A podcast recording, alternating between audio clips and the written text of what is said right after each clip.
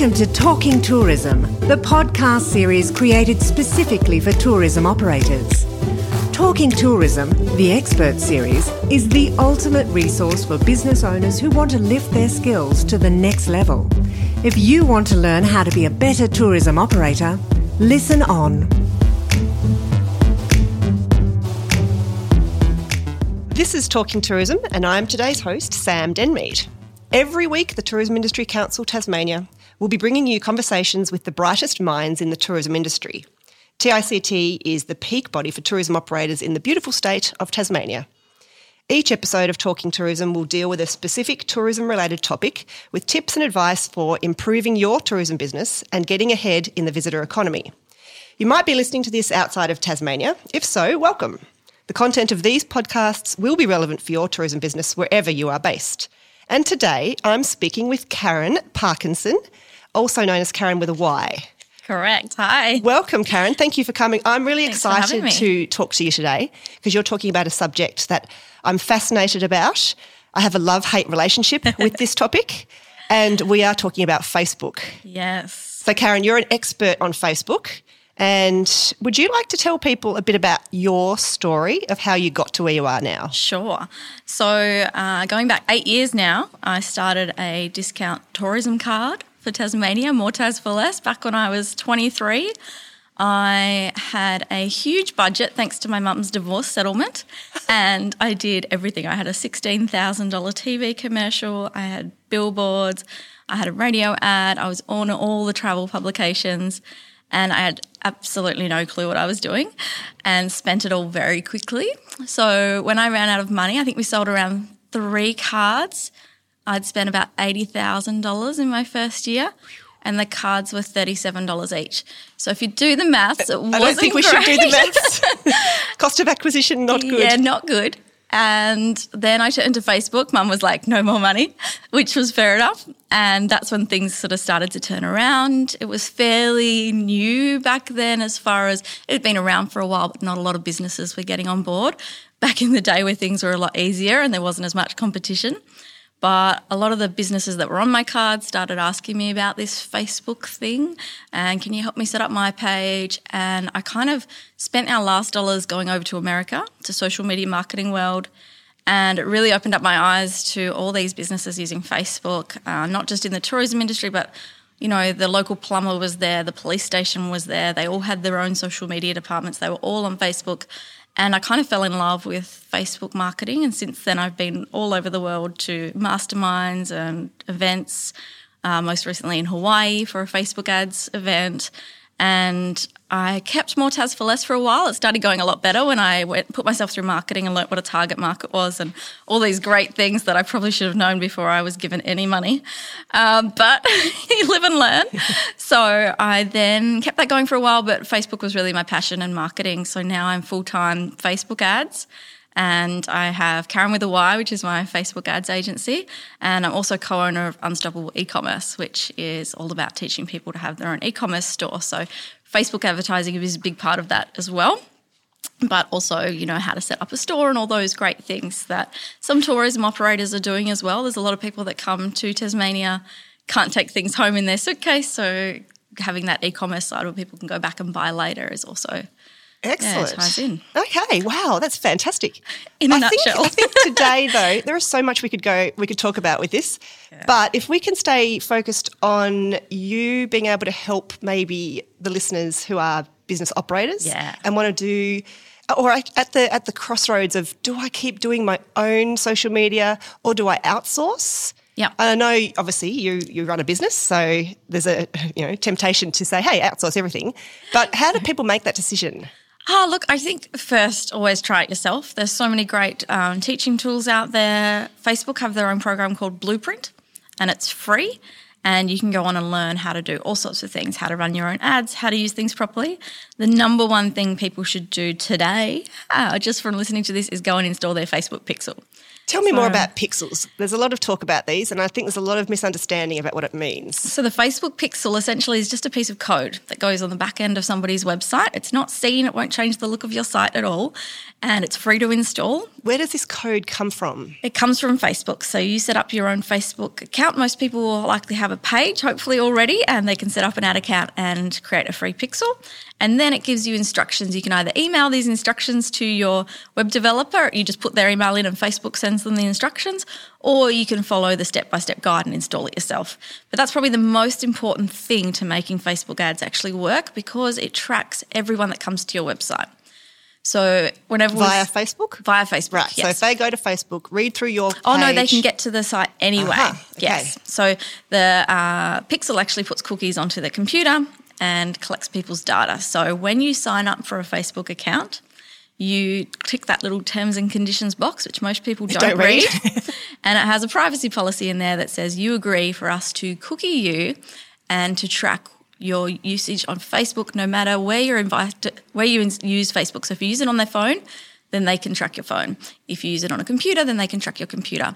So what happens is all these businesses put the Facebook pixel on their website, and as long as that person also has a Facebook account, then it will track their usage of that website. It can tell which URLs they go to, which pages they visit, which pages they don't visit, and it can tell if they make a booking or not as well. So for a lot of people looking in tourism, they do a lot of planning. You know, there's a lot of that window shopping before they buy. They look at which places they're going to visit, which tours they're going to do, where they want to go shopping, which markets they're going to visit, that sort of thing, and they plan their holiday.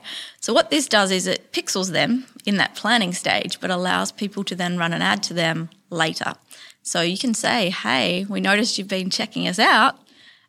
We've got this great offer at the moment, you know, come and stay and you get a free bottle of wine or whatever it might be that you want to say to those people, but you know that they've already come to your website, so you know that they're a warm audience. They've already checked you out, if you like, and that they were interested. And where do we find these stats? Do we find them on our website or is it on Facebook? Facebook. So you can view all that data. They never tell you who, so you never get access to that user data as far as just numbers, being able to see it, but you can then retarget them based on that. So there's a lot of different audiences you can create. So you can create audiences based on everyone that's ever been to your website up to 180 days, so around 6 months of data. You can do it based on which pages they visit. But probably the most powerful thing is that you can target people on Facebook who are similar to people who have done certain actions. So, for instance, you need a seed audience of 100 people, but you can target anyone who's ever gone through and booked my tour and tell Facebook, I want to target people similar to them. So Facebook will look at all this data that they collect about people, so their interests and what they talk about on Facebook, what they search for in Google and all these great things, and go, hey, we're going to show this ad to people who are similar to people who've booked your tour in the past or booked your hotel in the past. How do we tell Google or Facebook who has booked your tour? So that pixel collects that data. So you basically tell Facebook what it looks like to have a booking. So it might be that you have a thank you page after somebody's booked or a confirmation page, and you say anytime someone goes to this confirmation page, Facebook, that is a booking. And then you go, okay, I want to target anyone similar to that booking. So that might look different for different companies if they've booked a tour or if they've booked, you know, a hotel or something like that. But it could even be, if you don't book directly on your website, just people that have visited more than once, you know, people that are quite keen and have come back. So there's different ways you can do it. Also, like the top 5% of people based on how long they spend on your site. So if they're really keen rather than just going and leaving. So that lookalike audience, which is what it's called, is also free to set up on Facebook. Obviously, you pay for the advertising, but if you think about all the advertising I was doing, TV, radio, billboards and all these things, you don't know who you're hitting and you don't know if you're going to target the right person or not. Yes, there's travel publications that obviously travel people might be reading, but as far as like putting an ad out onto the radio, you don't know who's listening. With Facebook, you only pay for that ad to be seen by people that you want it to be seen by. So it's a much warmer audience. So the return on ad spend is by far, I believe, one of the most powerful advertising platforms you can use. So do you think everybody should be running ads on Facebook? So if you had a limited marketing budget, would you recommend Facebook be one of the prime options? Definitely. Obviously, look at who your target audience is. Are they on Facebook? Most people are. Yeah, who isn't on Facebook? So like people say that the older generation aren't on Facebook, but they've actually overtaken the younger generation. Absolutely. So my mum's nearly 70 next year. She's on Facebook more than me, and I do it for a full-time living. She loves it. She travels around and posts all her photos, and a lot of the Grandparents are on to keep in touch with the grandkids because they share photos and things like that. So that sort of 40 to 65 age group have outdone the sort of 18 to 25 age group phenomenally lately. So there's definitely a lot of people on there. And when you set up an audience, Facebook will show you how many people are in that target audience, and you can target based on other things like their love of travel, their love of adventure travel. Do they like cruises? Do they like beaches? Things like that. So it's very targeted. So I definitely put some budget there. And the great thing about it is you can test and measure everything. So if you know what a booking looks like, Facebook will go, okay, well, you spent $200 and you got this amount back to the cent. So you can know if it's working or not. Whereas if you put something else on, you know, they say like, 20% of my marketing's working, I just don't know which 20%. With Facebook, you can actually track everything. So if it doesn't work, you can stop. You're not locked into any kind of contracts. You can start from $5 a day. So it's a very small investment and small entry level, I guess, for anyone that wants to try it out. So there's different ways you can use Facebook. You can pay for different services. So what are they? Tell us about those. You can either do organic posting, which is when you have your own page and you post and you just hope that people see it. Now, over time with more and more competition, there's far less people seeing your posts without paying for it. It's around 2% of your fans will see a post organically. And if people engage with it, if it's really great content and they're tagging their friends and sharing it, then that organic reach increases. So Tourism Tasmania have a fantastic Facebook presence, they share beautiful photos, and then people tag their friends. And so that goes really well organically. However, if you're wanting to get in front of the right people, that's where you pay. And then there's different type of ads you can do. So you can run an event. So Dark Mofo's on at the moment, and they have a Dark Mofo event listing on Facebook, and they can pay for that event listing to be shown to different people. So it's slightly different look in that it shows the date, the venue, the times, things like that, and people can say that they're going or interested. And then if they post to that event, people will see it a lot more than if it was just straight to their page. And then you can do ads, video ads, link ads, carousel ads, all sorts of different formats that link to an external website like your own tourism website. So is it true that Facebook is trying to discourage taking the user off Facebook onto another website? So they'd prefer you to stay on Facebook? Look, they love people staying on Facebook because obviously it's their platform. Mm. The more eyeballs on Facebook, the more ad space they have, the more they can make. However, to a certain extent, like you can still have your bookings made on your own website and things like that. They also look at the time spent. So if you have an ad that somebody clicks on and they go to your website and it wasn't relevant to them and they go off your website and they time that you're only away from Facebook for 20 seconds, they're going to put that down to your content on your website's not engaging, and we will not rank that one as highly. Whereas someone goes to your website and comes back 5 minutes later and they can tell you stayed on that website because you were looking at all the great things and made a booking, then they rank that higher. So they don't mind sending people somewhere that they're going to have a good experience and, you know, they're going to come back to Facebook. So they do look at when you're setting up an ad, not just the image you use and the copy you use, they actually scan your website and scan all the words on your website and things like that to make sure that you're sending people to a good experience and that you're not breaching any terms and conditions, so selling something you're not supposed to be selling via Facebook. Right. Fascinating. Okay, so tell me about using images in your advertising. And my understanding is there's a certain rule around using words overlaid on an image. Can you tell us much about that? So that's changed over the time. It used to be a strict 20% text rule, which meant the image couldn't be taken up by any more than 20% text. They've since changed that you can use more than that. However, the more text you have, the more expensive the ad is to run. Oh, all right. So it will tell you on the ad, look, this looks like it has too much text. The exclusions to that are if it's a picture of your website, you can actually put in a manual review and they will accept that. Also, a lot of people have a lot of text on their packaging. So if it's, you know, a picture of packaging, you can also put in a review and they will accept that to be more text. So the thing is, though, with tourism, it's very visual. People don't want to read about your experience. They want to see your experience. And I'd recommend people over images use video. Facebook loves video and especially live video. So I saw a great post. This was an example I used in all of my TICT workshops because it was the Great Southern Hotel from memory. This is going back a few years. And it was the first snow of the season. And it was on the lady's phone. She went out and she said, look, it's here, it's snowing. The video went for about 30 seconds. It was the shakiest, worst quality video. and within an hour it had something like 39,000 people had seen it because it was relevant and timely and it was done on live. People were tagging because they're interested in seeing that sort of thing. So I feel like a lot of people hesitate to use video because they feel like it has to be this polished, professional-looking thing, but people like real. Yes. And, you know, there's a lot of smaller tourism operators that could show a real insight to, you know, oh, there's an echidna on our front porch. Like, people love to see that. So rather than just taking a snap, do a video, show how excited you are about it. And, you know, if other people are willing to be in your video that are there, staying there, that you can show how excited they are about it, it makes people feel like, oh, I'd love to do that. And they're enticed a lot more, I feel, with a video than just a simple photo. So, okay, so if I run a high-end accommodation property, I kind of have the sense that I should be only creating content that's very polished, very high-end. How do you feel then about suggesting to a business like that that they go outside and film off the balcony when it's snowing? Do you think that works with the brand? Look, it has to be on brand for sure, and you'd have your own branding guidelines.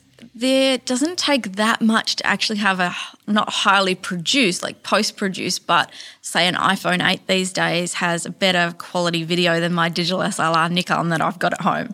And you can have something like a selfie stick or next level up to that stabilizer that actually you can hold onto the phone and it stops all the shakiness and things like that. And you could go and spend the $150 to get one of those, and then all of a sudden you've got this great setup to take your own videos. So I still don't think you need to pay someone thousands of dollars to come into the business when it's snowing and take those videos. But you can still, and there's tools people can use. There's things like one called Shaka. There's another one called wave.video. And you can go and overlay text and things like that. So if you don't have a great video, you can take photos and just put like animated text and things like that to turn it into a video. And the reason I say that is because everyone's newsfeed is customized to them. So if you watch a lot of videos, you'll see more video ads and you'll see more video posts, and they'll stop showing you other things that you don't engage with. If I read a lot of articles, then I'll start seeing more articles in my newsfeed. So you have to be posting a mixture of content types, not just video, not just images, not just articles, so that all different types of people with different preferences see your content. That is excellent advice, actually. So what I heard you say then is don't just focus on video as your only way to talk about your business. Correct. Mix it up a bit. Yeah. So is there a rule of thumb around? Oh, look, I think that what we like to do with Unstoppable e-commerce, and this goes across tourism as well, is we have dream, discover and do. So 40% dream content, 40% discover and 20% do. And the idea behind that is, especially in tourism, it's a great way to do discover, which is like, here's our business, here's a little tour around. Like, the discover is not salesy at all. You don't want to be too pushy, especially in your organic content, but like, hey, come and find out about us. We do this amazing boat tour and here's the animals we saw today. So someone discovers it. Then dream, you want them to think about, okay, make them think about them going there and what it would be like if they took that experience. So you could maybe do like a video of you actually in the boat going around and make people think about that. And then do is quite often people go one way or another. They either do all promotional post, which is looks spammy and people kind of don't engage with it, or they forget to ever ask anyone to book. So that 20% is do, and you want people to take action. So that's when you would say, hey, our tour's coming up, we run every day. If you have a holiday coming up, book now. And that's your promotional. So you keep that to 20% so that the rest of the time we're just providing value and engaging. Getting them to discover you, then dream about being there, and then that do is really important as well. So out of 10 posts that you might be scheduling, 4 of them would be dream, 4 discover, and 2 do. So do book with me now. Yeah, exactly. Here's a special offer. And that's what we do is we go like dream, discover, do, dream, discover, do, and that's how I would lay out my plan for Facebook. And you can pre-schedule stuff on Facebook. So you could set out your whole month's content like that.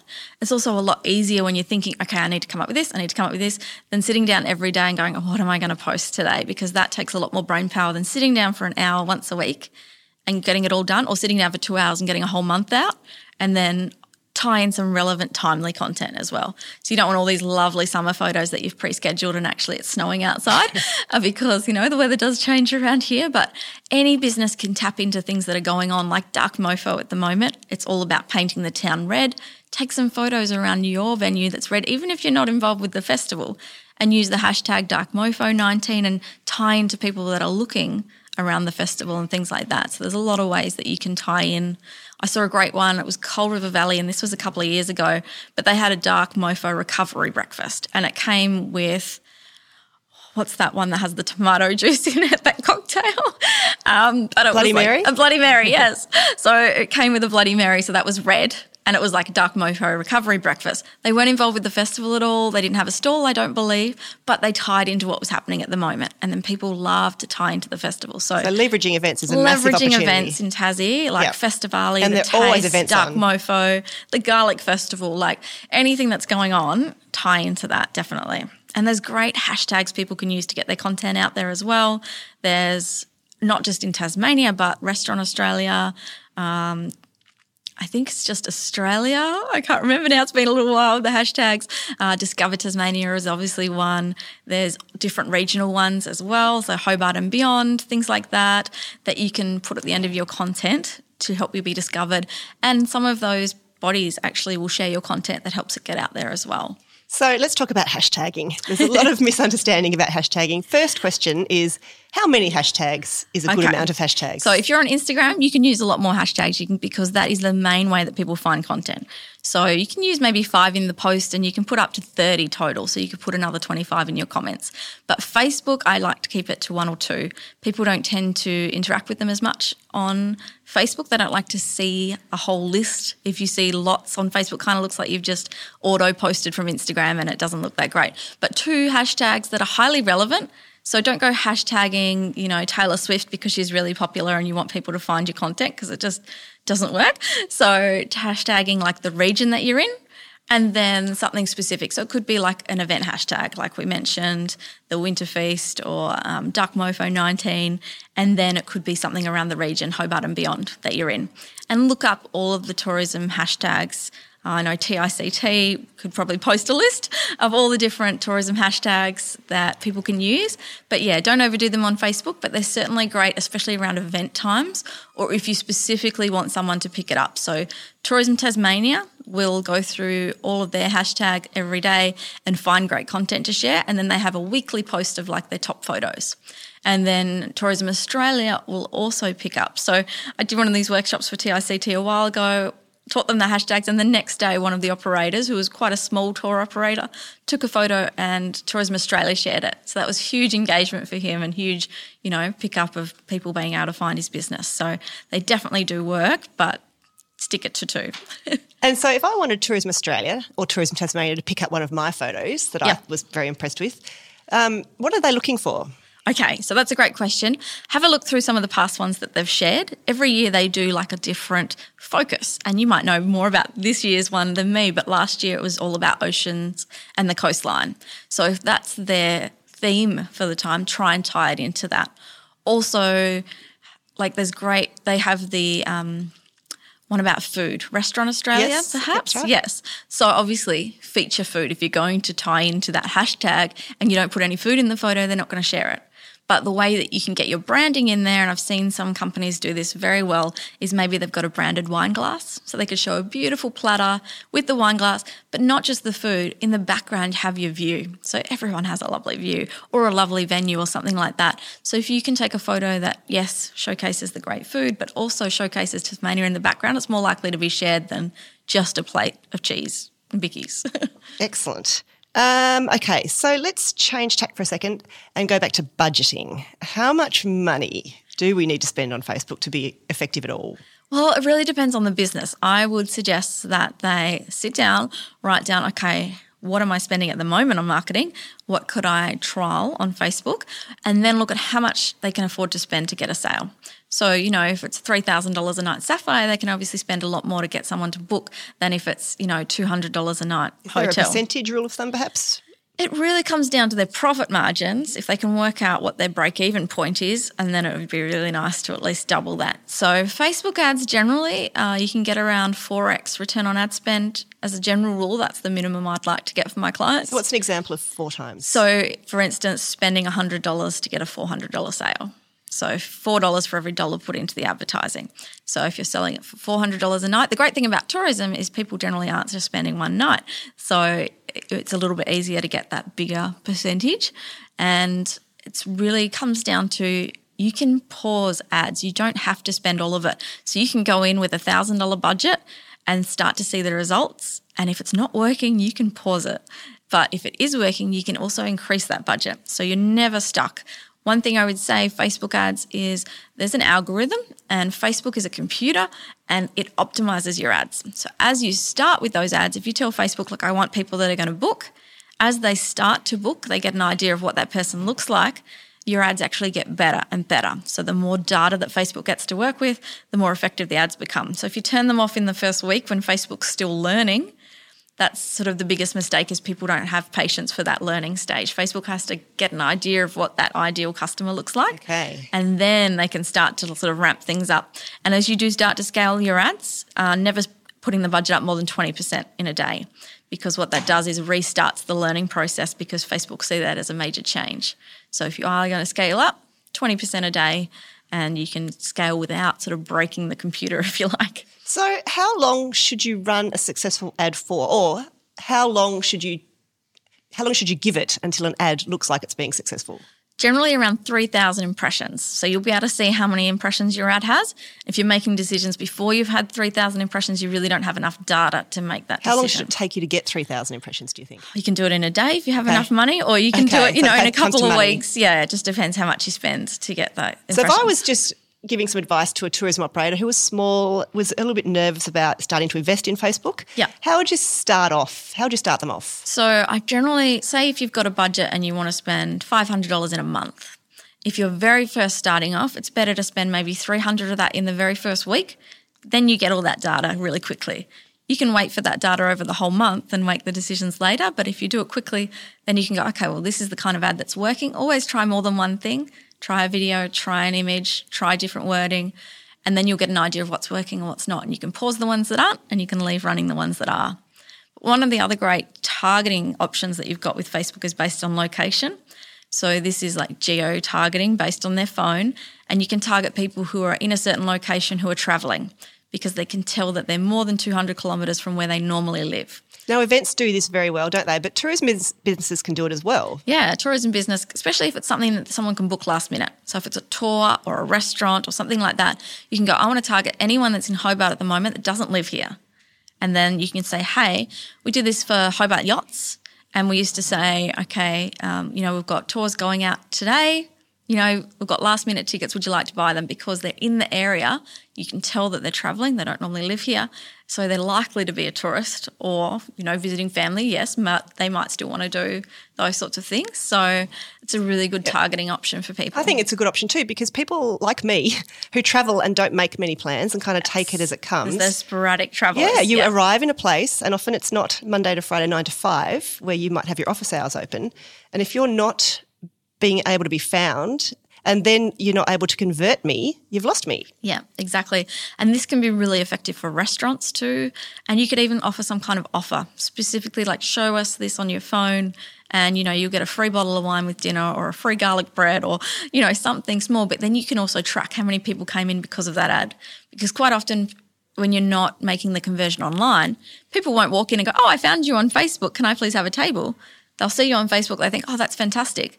And they'll walk in and go, can I please have a table? And you'll never know that that's why they came. So if you can give some kind of incentive, and that then helps you to track that marketing, you can actually have offline tracking as well. It's getting a bit complex, but it's a good idea, some kind of incentive, and then just get your staff to write down how many people claimed this, and then you can look back later and go, okay, well, we spent $50 tonight, 2 people walked in, cost us $25, or, 10 people walked in and it cost us $5.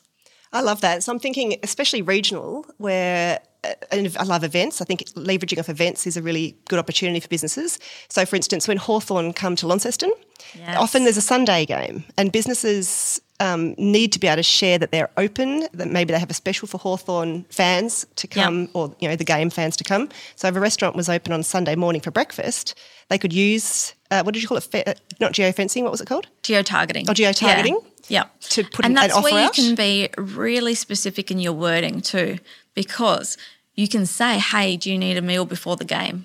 Looking for breakfast beforehand, or do you need... And this ad would only run for like half a day even. Yeah. You could spend $50, $100, whatever you like. If you're really dipping your toe in the water, spend $10 and just see how it goes. And you can say, hey, do you need a post-match celebratory drink? Come to my pub. Or, you know, do you need a commiseration? Also come. Yeah, right. So you can kind of target people who like Hawthorn. And is this a post or is this an ad or is this both? So an ad is essentially just a post that you're paying for more people to see. So you're posting it and then paying. So no, you don't have to, okay. But I would as well. Okay. So you could post it to your own page, then you get that organic reach. Yep. But then I would also run it as an ad to people who, you know, are travelling in Launceston at this current time. Yeah. Yeah. Wow. Oh, my God, we could talk forever. I'm conscious we're running out of time. Karen, would you have any last-minute tips and advice you would like to share with tourism operators? Really just get that Pixel installed today, even if you're not using it yet. Facebook starts to collect that data and stores it for 6 months. So grab that. And then also talking about making sure that your ad is relevant to your audience. So because you can be so defined in your audience, you can show a family with kids on your particular experience, cruise or tour in an ad and target that to people who are parents that have kids.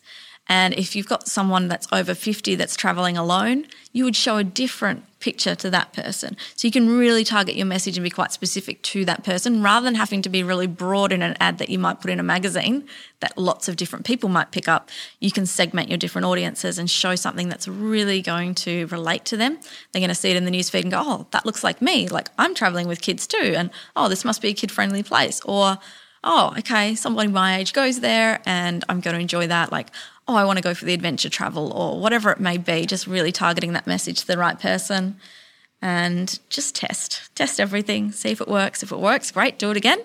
The great thing about tourism is you can have the same ad running for ages to that location that travellers and it will just keep changing the audience based on who comes into the area and then who leaves. So your actual ad might not need changing for a long time if you get one that works.